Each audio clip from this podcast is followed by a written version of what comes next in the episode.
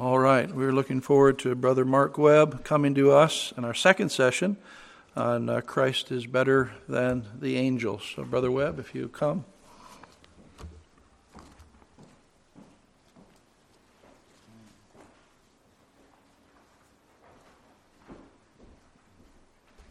Glad to hear you, brother. Good to see you. Well, good morning to you. It's, really good to be back here with you in Birmingham at this church and renew fellowship with you folks and with Brother Mark and to see some faces we haven't seen a while. We've been in Wyoming since back first part of May and uh, just been back a couple of days and seeing some home folk. Brother Brian Daniels, the new pastor at Grace Bible, sitting back here. If you hadn't met him, good to see him. Barry Godwin, where'd Barry? Yeah, hanging out back yonder. Good to see you guys. And, uh, we haven't had a chance to connect with anybody. We've been in the wilderness. We came back to civilization. We're about ready to turn around and go back. I'm not. I am not sure civilization's what it's cracked up to be. Just to be honest. Uh, we've been practicing the six mile separation social distancing out in Wyoming, and uh, it's getting a little crowded here. But anyway, it is good to be back home. It's getting a little cold. I don't know what you were doing on Labor Day. Uh, we were shoveling snow, and six inches of snow hit that night, and uh, temperatures down below in the 20s through the week. So uh, it is sort of nice to get back to moderate moderate temperatures. So anyway, good to be back here with you. My job is somewhat overwhelming. I am certainly not capable, under the best of circumstances, to do justice to the subject that has been assigned to me. And when I get to thinking, Brother Carl had three verses that he was able to go through very uh, slowly and phrase by phrase. I've got almost 10 times, 28 verses to cover. If I cover it like Carl did, we're in trouble. Now, I've got all day. I'm not sure you do, though. And so we've got to move very, very quickly. And if I don't, uh, and some of these topics are somewhat controversial, a lot of questions about them, if I don't answer them to your satisfaction, tough. Okay? Maybe we can discuss them later, but we've got to keep moving if we have any hope of getting through this passage. Let's read the passage first. Hebrews chapter 1, we're going to pick up in verse 4 speaking of the Son of God, being made so much better than the angels, as he hath by inheritance obtained a more excellent name than they. For unto which of the angels said he at any time, Thou art my Son, this day have I begotten thee? You may remember we just read that, didn't we, out of Psalm 2. And again, I will be to him a father, and he shall be to me a son. And again, when he bringeth the first begotten into the world, he saith, and let all the angels of God worship him. And of the angels he saith, Who maketh his angels spirits, his ministers a flame of fire. But unto the Son he saith, Thy throne, O God, is for ever and ever. A scepter of righteousness is the scepter of thy kingdom. Thou hast loved righteousness and hated iniquity. Therefore, God, even thy God, hath anointed thee with the oil of gladness above thy fellows. And thou, Lord, in the beginning, hast laid the foundation of the earth, and the heavens are the works of thine hands.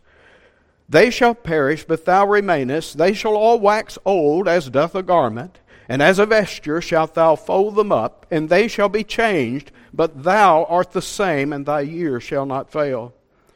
But to which of the angels said he at any time, Sit on my right hand until I make thine enemies thy footstool? Are they not all ministering spirits sent forth to minister for them who shall be heirs of salvation? Therefore, we ought to give the more earnest heed to the things which we have heard, lest at any time we should let them slip. For if the word spoken by angels was steadfast, and every transgression and disobedience received a just recompense of reward. How shall we escape if we neglect so great salvation, which at the first began to be spoken by the Lord, and was confirmed unto us by them that heard him? God also bearing them witness, both with signs and wonders, and with divers miracles and gifts of the Holy Ghost, according to his own will. For unto the angels hath he not put in subjection the world to come of which we speak. But one in a certain place testified, saying, What is man that thou art mindful of him? Or the Son of Man that thou visitest him? Thou madest him a little lower than the angels. Thou crownest him with glory and honor, and didst set him over the works of thy hands. Thou hast put all things in subjection under his feet. For in that he put in, all in subjection under him, he left nothing that is not put under him. But now we see not yet all things put under him. But we see Jesus, who was made a little lower than the angels for the suffering of death, crowned with glory and honor, that he by the grace of God should taste death for every man for it became him for whom are all things, and by whom are all things, in bringing many sons unto glory, to make the captain of their salvation perfect through sufferings. For both he that sanctifieth and they who are sanctified are all of one, for which cause he is not ashamed to call them brethren, saying, I will declare my, thy name unto my brethren. In the midst of the church will I sing praise unto thee.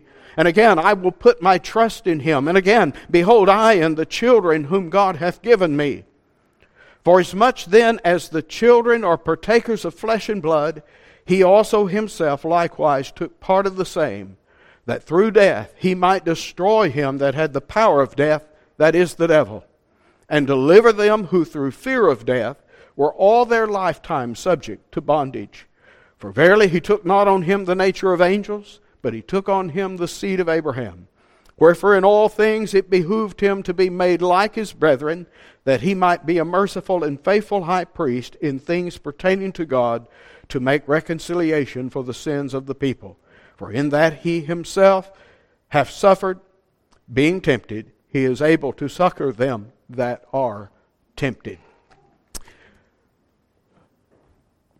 You will find throughout the book of Hebrews uh, comparative words like more, much more, better. So, for you rednecks down here in Alabama, I will simply say that what our writer is telling us is that Christ is mo better than the angels. In fact, he's mo better than the angels, mo better than Moses, mo better than Aaron, and so forth to the end of the book. That's basically the theme of the book of Hebrews. We want to look first at the angels. Now, we need to begin with the elementary thing here. What in the world is an angel?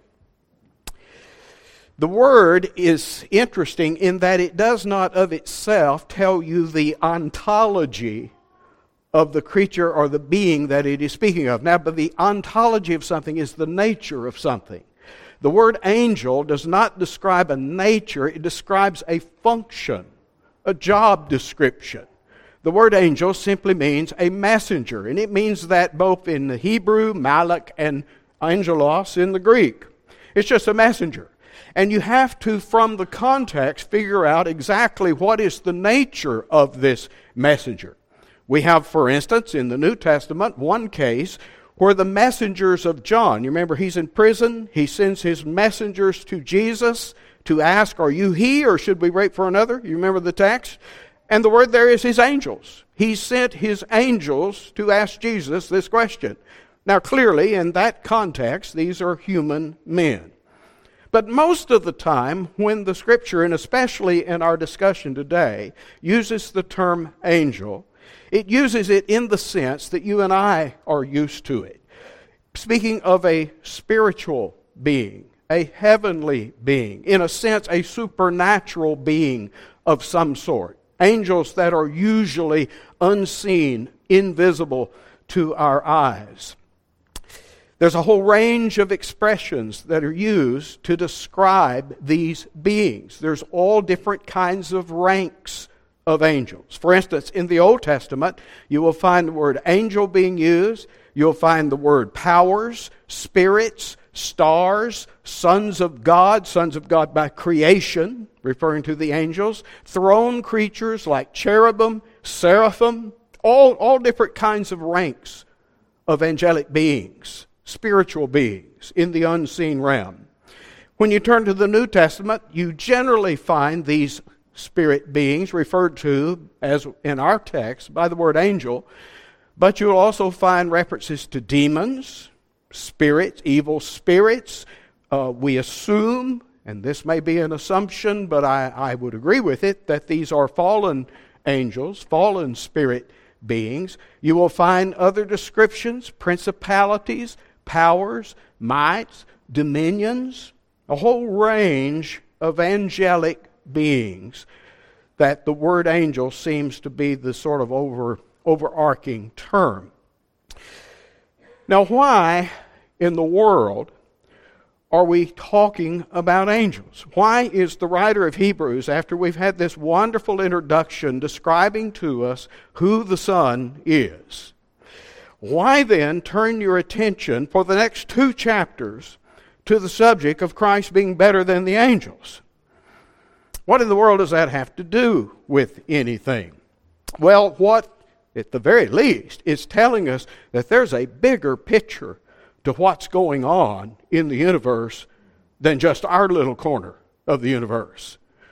There's other things happening in the universe, in the spiritual realm. We, we learn that from the book of Job, don't we? That here's Job on earth but there is this heavenly moral universe up there in the heavens watching what happens, this contest, as it were, between God and Satan. And the focus is on Job, and he never he never is privy to the information we are. He doesn't know. All he knows is he woke up one day and man, everything went south in a hurry. Right? So there's bigger issues than just us and our own personal salvation. Now that's important.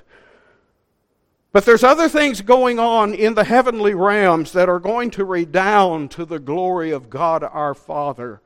And it points us to our role in that. Carl put the scripture, as it were, under a microscope. I'm going to have to put a telescope. We're going to have to back up. I'm going to try my best in the time that we have to give you the big picture biblical cosmology the big picture because that's what is being expressed here in this text. May I point out to you that in the Old Testament we have Yahweh, this God who is infinite, who is powerful, all knowing, invisible. But sometimes Yahweh appeared in this mysterious personage called the angel of the Lord, the angel of Yahweh. It's very difficult because uh, he will appear to Abraham, he will appear to Moses, he will appear to Joshua. And sometimes it's difficult for us to say, well, wait a minute, who exactly is? Is this an angel? I mean, he came, remember the three men that came to Abraham at the oaks of Mamre? Two of them are clearly angels. They go on into Sodom, remember. But one of them is addressed as Yahweh, as Jehovah. But he's in the form of a man. In other words, we have this mysterious personage in the Old Testament that sometimes appears in bodily form and is addressed as God and speaks as God. I, mean, you can go back and study all these appearances, and it's very mysterious. I, recently learned, I didn't know this, that in Second Temple Judaism, there uh, among the Messianic, uh, among the Jews, they had this idea of two powers in the heavens, and it came from this appearance of the angel of Yahweh. That somehow there's two Yahwehs. Now they weren't, uh, they didn't believe in more than one God. It was one Yahweh, but they were trying to get their minds around this idea of how is it that you have Yahweh who is invisible, who suddenly is visible? How do you explain these things? And by the way, by the second century AD, they announced this two powers in the heaven doctrine as heresy. Because I hope you can see what's coming. That played right into the hands of the Christians. Because the Christians, their doctrine is simply that that angelic now, I use angelic not by nature, but as messenger, this revelator of Yahweh who appeared at times as a man, has in fact now become a man. He's been incarnated as a man. And he is, as Brother Carl was telling us, the exact representation of Yahweh. He is the revelator of the person of God. It is a perfect revelation. To see him is to see Yahweh. And so he is the expression of the inexpressible God. Or to use more John's terminology of the word, he's the utterance of the unutterable God. He is the, well, let's use Paul's language, he's the image of the invisible God. No man has seen God at any time, but the only begotten of the Father, who's in the bosom of the Father, he has exegeted, he has declared him a perfect revelation of Him. But notice that in our text, the concept that is being set before us is of this person becoming something. Now, I hope you see that in verse 4. He was made better than the angels, he obtained a better name than the angels. Notice that clearly we are not looking here at the, uh, at the Messiah in his role as second person of the Trinity. The second person of the Trinity doesn't get better, he doesn't get more, he doesn't get higher. He's already as high as you can get as God. But in his role as Messiah, which is what is in view here, notice in verse 3, as Brother Carl pointed out, he's by himself. He's purged our sins. This is speaking of what the old theologians called the days of his humiliation. When he came as a man, even though he is God, but in some sense he gave up the perks of divinity. You, you know what perks are. Well, he gave them up. Because in his earthly role as the God man, as the Messiah, he didn't function as God, he functioned as a man. And therefore, in this time of his humiliation, when he didn't come in his glory, in all the radiant splendor that we see elsewhere, but when he came as a lowly man, he's going to be made better. He's going to obtain something more than the angels. So we're clearly speaking of the God man in his messianic role here. And that needs to be kept in mind as we look at these citations from the Old Testament that follow in this chapter. And I wish we had time to look at everyone. Oh, I do. You may not, but I do. We could look at them all very individually. But notice that we have seven Old Testament quotes here in the rest of this chapter. And my feeling is that all of these are speaking of him in his messianic role, not as second person of the Trinity, not as the eternal Son of God, but as this one who has come into the world. In fact, notice in verse 6, again, when he bringeth the first begotten into the world. Notice we're speaking of something that is happening in time not happening in eternity. And these first three citations are speaking of him as being the Son, the begotten Son. Now, that question has been debated over exactly what does that mean. You're probably familiar with the old doctrine of the eternal begot, be, uh, generation of the Son. Uh, I, I certainly I believe there is a distinction in the Trinity itself between the Father, Son, and the Holy Spirit that the Father can't be the Son, Son can't be the, you know, the first person can't be the second person, so forth. That there is an order in the Trinity. It doesn't mean that one is less by nature than the other, but they have a functional distinction that seems to be true in the Trinity. However, what we're seeing here again is in Christ's messianic mission. He is being declared the Son of God. At his birth, Paul will quote in Acts 13, at his resurrection, he's the begotten Son. In other words, we have several references to this idea of begatting as being the revealing of the Son. Paul will say in his introduction to the letter to the Romans that he was declared the Son by his resurrection. Didn't become the Son, but this declares him before the eyes of men as the Son of God. He becomes God's man seated on the throne. That's what we were reading in Psalm 2, right? Thou art my son, this day I have begotten thee. That means this is the day of your enthronement And those same words will be applied to Christ when he is enthroned in the heavens. As we look at these, and by the way, all seven of these citations come from the Septuagint version of the Old Testament. That's the Greek translation of the Masoretic text that we normally have translated in our King James. Again, we can chase that rabbit for the rest of the day, but let me just make that observation that if you look up these texts, especially the last one in verse 6, let all the angels of God worship him, you will not find that in your Bible. But if you're reading from the Septuagint version, you find exactly those texts in two different places Deuteronomy and over in Psalms. And let me just point out that that is an amazing phrase. Let all the angels of God worship Him.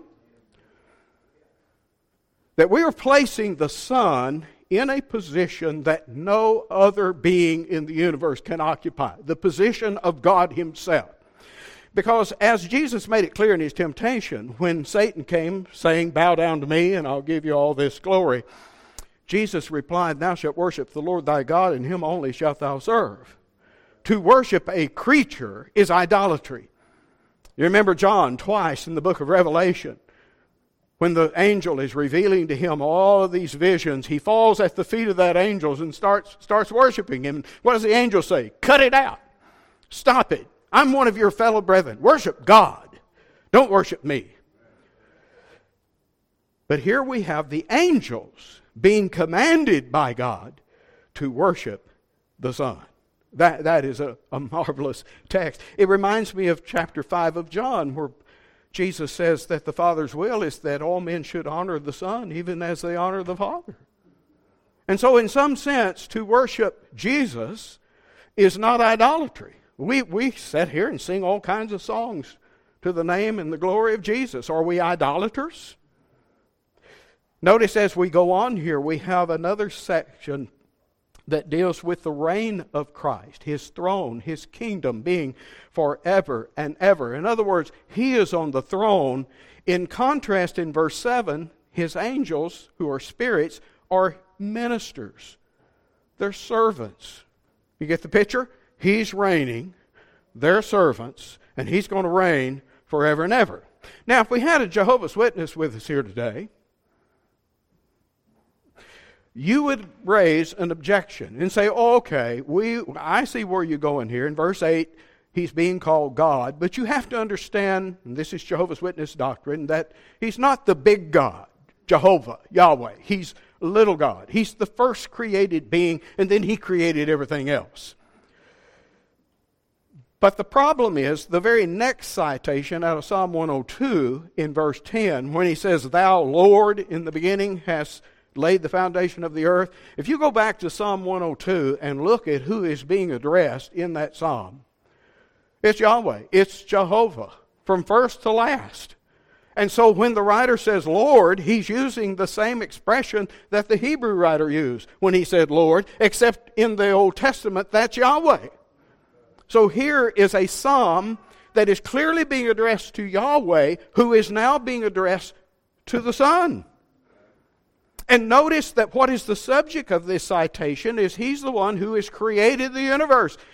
Uh, let me ask you we've got two classes of critters we got creators and we got creatures.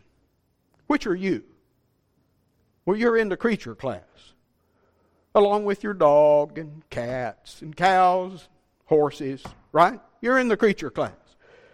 Well, who is in the creator? Uh, the creator of everything.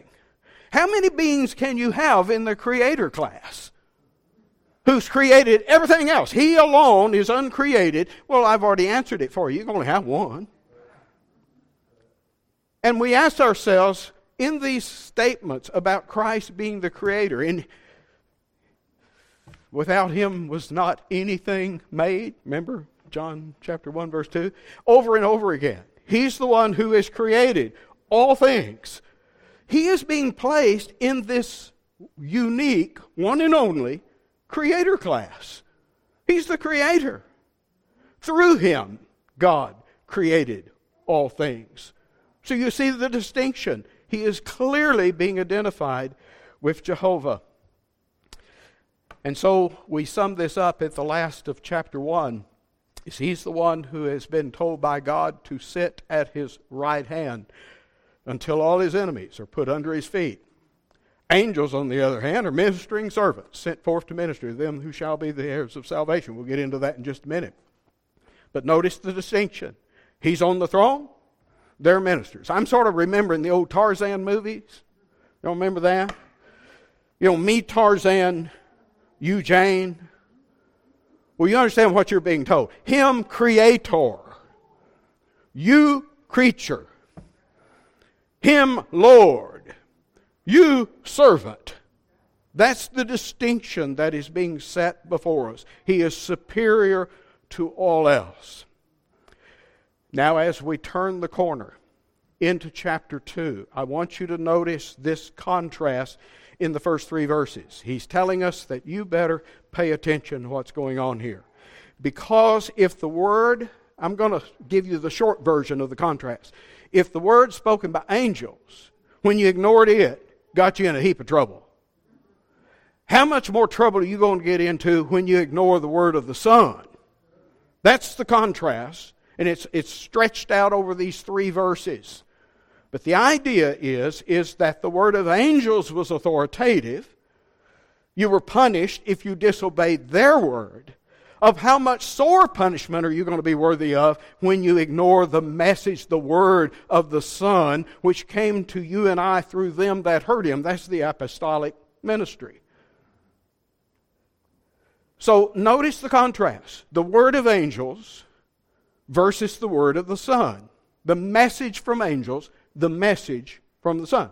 Now, what's he talking about? Why would you bring this up? Well, do you realize that the Scripture hints, and we're sort of connecting the dots, following the cookie crumbs here, that what we call the law was actually the testimony given through angels. Now, I see some of you looking like, where'd this fool come from? You say, where would you ever find that? I don't remember that in the description of God giving the law to, to Israel. Well, there are a couple of places where you will see that.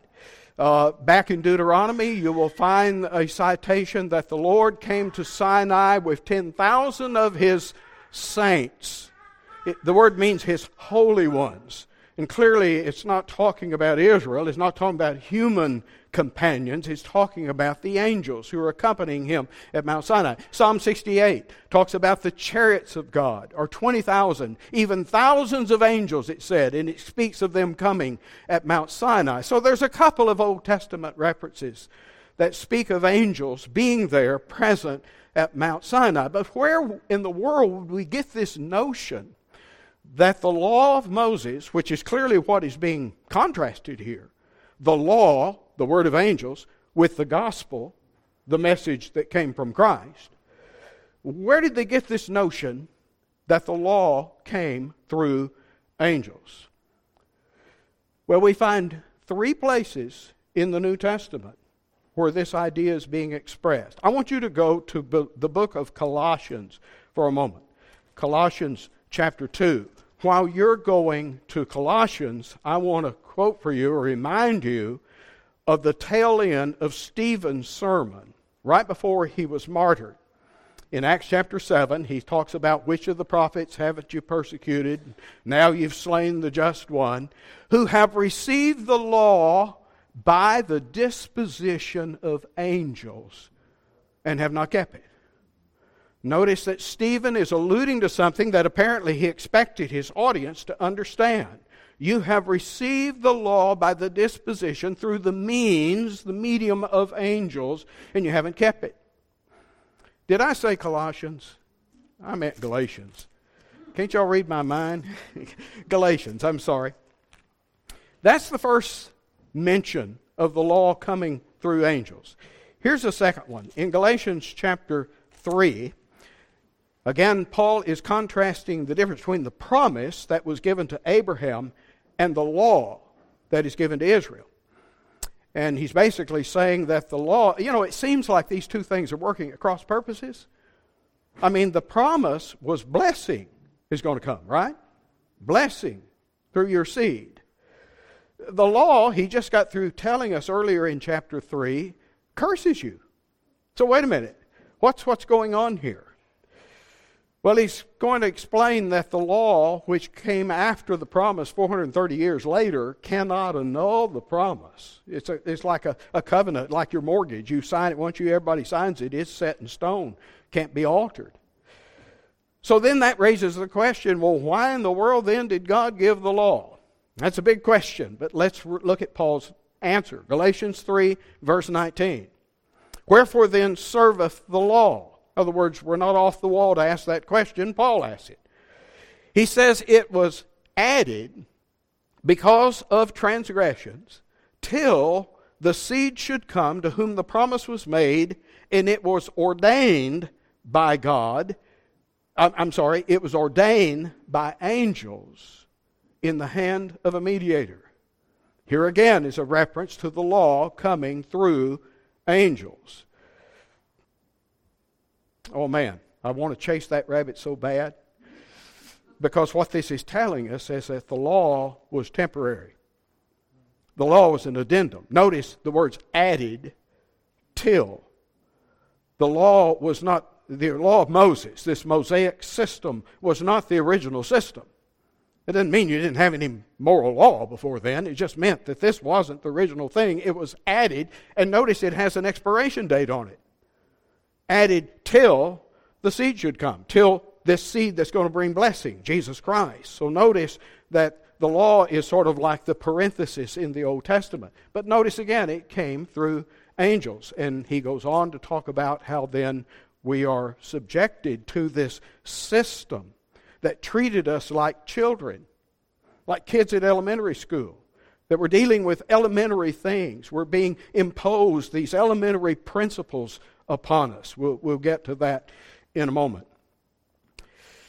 But let us go back to our text for a moment. First of all, now do you understand why he sets up this contrast between the word spoken by angels, the law, and this word that came through Christ, the gospel? It's the same contrast we see in John chapter 1. The law came by Moses, grace and truth came by Jesus Christ. Doesn't mean there's no grace in the law or no law in the grace, but it means that these two systems, one came through Moses, one through Christ. Philip Hughes, eh, I would highly recommend his commentary on the book of Hebrews, best one I found.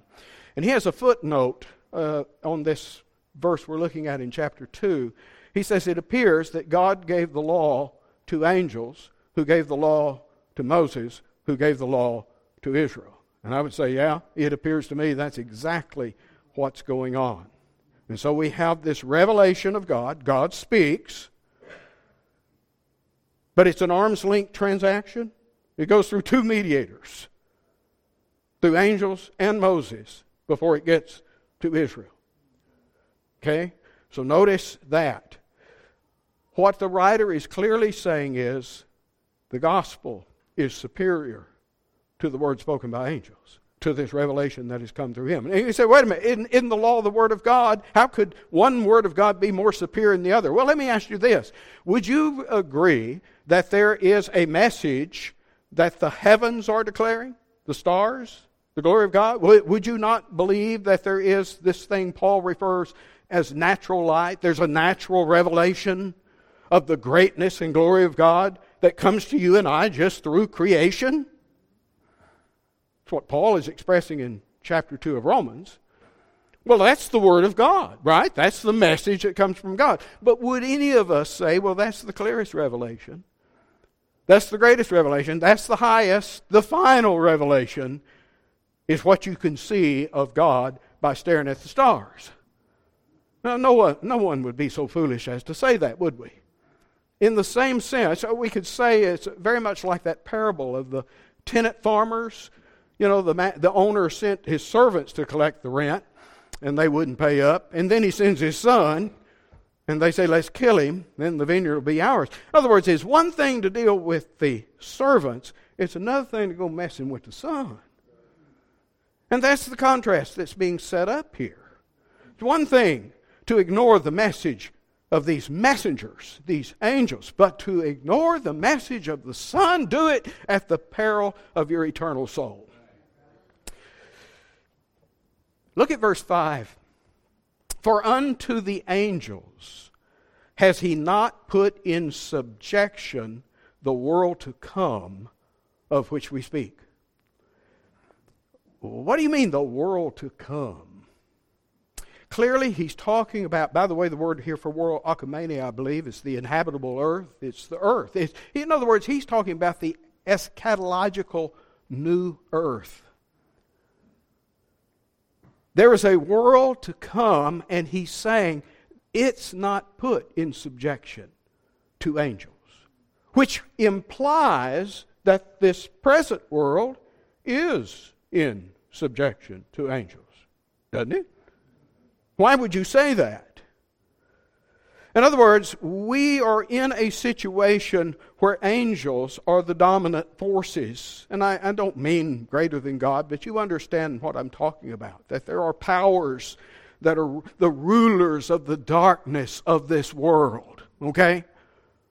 There are powers that are influencing things on this earth. We, we're constantly being told, trust the science. How many times have you heard that? I'm aside, I was trained as a physicist. I, I was trained as a scientist, but my friend, I know there are other things going on in this world than what you see in science. Science doesn't have all the answers. That's what we're being told to trust. But there's other entities, there's other powers, there's other things calling the shots. And we're wrestling, says Paul, against these unseen, invisible forces. That's who our warfare is with, not with flesh and blood. So notice that we have a world now that is under subjection to angels. There's a world to come that's not going to be put under angels. Well, who is it going to be put under? And the, the writer here then goes to Psalm 8 to answer. A very strange place. Go to Psalm 8 to answer that question. In Psalm 8, he begins to quote in verse 6 What is man that thou art mindful of him? The Son of Man that thou visitest him. In other words, what's so important about man? Who are we? Why would God give us the time of day? Why would He even think about us? He says, You made Him a little lower than the angels. The word little, both in Greek and Hebrew, can mean a little space, and most of the time we understand this like that. We're a little order of being, a little less than an angel. But that's not the way it's being used here. It, mean, it can also mean a little time for a little while. For a little while, you made man lower than. You say, well, why would you say that? Because of what follows. Because what follows is God's ultimate purpose for man. It is to crown him with glory and honor and to set him over the works of your hands, and you have put all things in subjection under his feet. In other words, your ultimate destiny for man is to exalt him above the angels. For a little while, we're lower than the angels, under subjection to angels, under their dominion. But God's ultimate purpose in that world to come, that new heaven and new earth, is that He will exalt humanity over the angels. Paul writes to the Corinthians when they're squabbling and saying, don't you got anybody in your group that can judge this thing? Don't you know we shall judge angels? Now, how many of you knew that?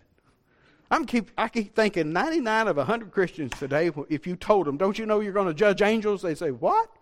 What are you talking about? Paul expected the Corinthians to understand that. There's a world to come when you're going to be on top, not the angels. All things are going to be, and notice the, the fact in verse 8 that he emphasizes the all. Without exception, all things are going to be put under your feet. Nothing's going to be like that means not just birds and cows and hopefully fleas and mosquitoes, but angels are going to be put under your feet. Mankind, for a little while, is under angels. He is going to be exalted above the angels. And he goes on to say, we don't see that yet, do we? I don't see Brother John down here crowned with glory and honor. If this is glorification, I need to rethink my theology, John. but there's coming a day. And what the writer says, we haven't yet seen all mankind exalted, but we have seen one man, the God man. For a little while, he was made lower than the angels. Now, what, what, what is he talking about? What does Paul say in Galatians? He was born of woman, made under the law. He was placed for a little while under angels. For a little while. But now we see that he is crowned with glory and honor. He is seated on the throne and he is now being described as the captain of our salvation, bringing many sons to glory. He's going to bring a whole bunch of us to where he is. I, I love this figure. Again, we have this ranch out in Wyoming, and uh, you probably know a little bit about the Oregon Trail. The pioneers took across the country, either going to Oregon or to California or Utah. And uh, the north road of the Oregon Trail cut right through the corner of our ranch. Between the years about 1850 and 1870, probably over 100,000 pioneers cut right through our ranch on their way west. I just like to sit out there sometime and just visualize that scene. All these, they called them immigrants. They're passing through. Wyoming wasn't a destination, it was a place to try to survive and get through it. And so all of these people are passing along. But the first ones, these old mountain men, men like Jedediah Smith, Jim Bridger, they're the ones who discovered South Pass. They're the ones who discovered how you could get a wagon over the Continental Divide. You see, they had to blaze the trail, they had to open the path. And after that was discovered, then you have this flood of immigrants coming in their wake and in their train. Jesus is being described to us here as the one who is blazing the trail. He's at the head of the train. He's bringing many sons to glory. Uh, I'm already frustrated because time to quit and I hadn't even got started good. Well, let me try to at least cover. He goes on to speak of the fact of Christ presenting his family.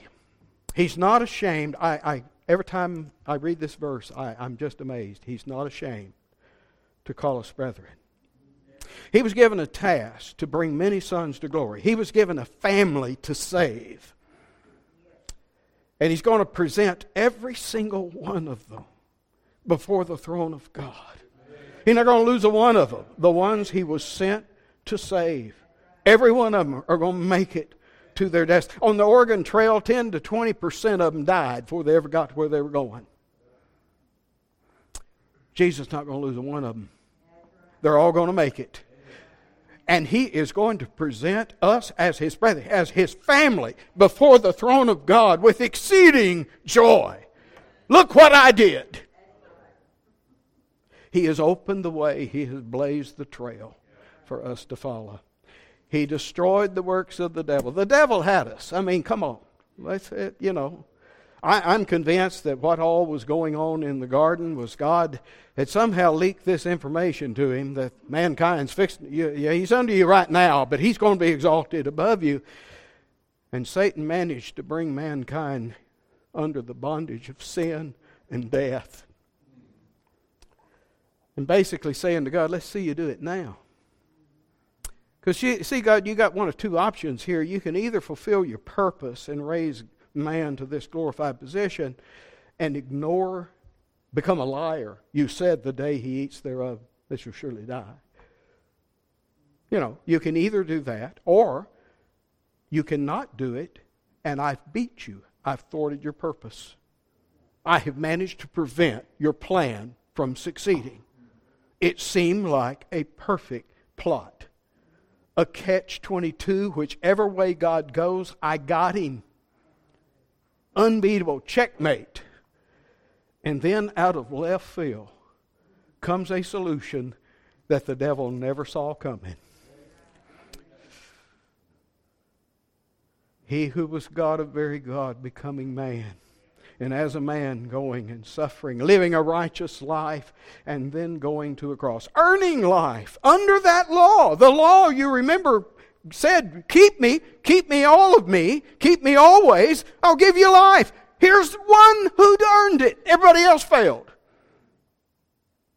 But here's the one man who earned life and then laid down that life for our sake, took our sin and gave us his life. Satan never saw it coming, he never had a chance. Had the princes of this world known the wisdom of God, says Paul, they would not have crucified the Lord of glory. What they thought was their triumph cut the rug right out from under them. I'm going to stop there and just make a couple of observations. I want to ask you how do you spot an angel? How do you spot an angel? Some have entertained angels unaware. Apparently, they can look just like us to the extent that we don't know when they're angels and when they're not. But I'm not talking so much about that. I, to my knowledge, I've never seen an angel. I've talked to a few folks, folks who think they have. I think we got places for folks like that in general. Uh, not trying to make any judgments here, but uh, I'm, I'm asking it in another, another way. How do you know when you're under angelic rule instead of being under the rule of the Son? You, you understand that what went along with angelic rule was being in subjection to a system that worked on the basis of legalism. And I began to make the observation, I've tried to study the culture and religion of the Plains Indians out where we are.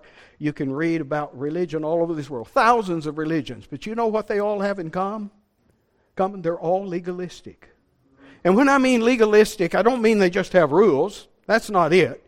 But it works by what we call quid pro quo. I remember teaching Job and using that expression 15 years ago. Nobody knew what I was talking about. Today, everybody knows what that means, right? It's a Latin term, something for something. It's the language of trade. It's the language of commerce. It's the language of contracts. Lawyers will tell you, unless you've got something for something, you haven't given something, both parties giving, you don't have a contract. And that's the way the law worked. It was a legalistic system. Oh, I know there was some grace in there, but at its heart, I don't know how else to understand Paul's language that the law is not of faith, but the man who doeth them shall live in them. In other words, you can't just get to heaven by the law just because you think it's a great idea. You've got to do it. And then you not only have to do it once, you got to do it all, and you got to do it always. And that's why Paul says, Cursed is everyone that is under the law. You don't have a prayer if the law is your prayer. The law wasn't given so you could be justified. It was given to show you that you can't be justified. By the works of the law shall no flesh be justified in his sight. So, the one thing that all angelic religion, and I believe fallen, these religious systems are all angelic. I mean, some of them claim that. Look at Islam. Muhammad, where'd this thing come from? What did he say? Angel Gabriel came and gave it to me. Joseph Smith, where'd you get your religion? The angel Moroni showed up, told me about those plates. I give him the benefit of the doubt. You say, but this came by an angel. I don't care. That's what our text is telling us. It, if we or an angel from heaven preaches any other gospel to you, let him be accursed. But angelic religion also works by stoicheia. It's the Greek word for these elemental principles. Paul speaks of it in Galatians that you're under these elemental principles. You're Colossians. Don't let anybody judge you in respect of meat and drink, holy days, Sabbath days, all these.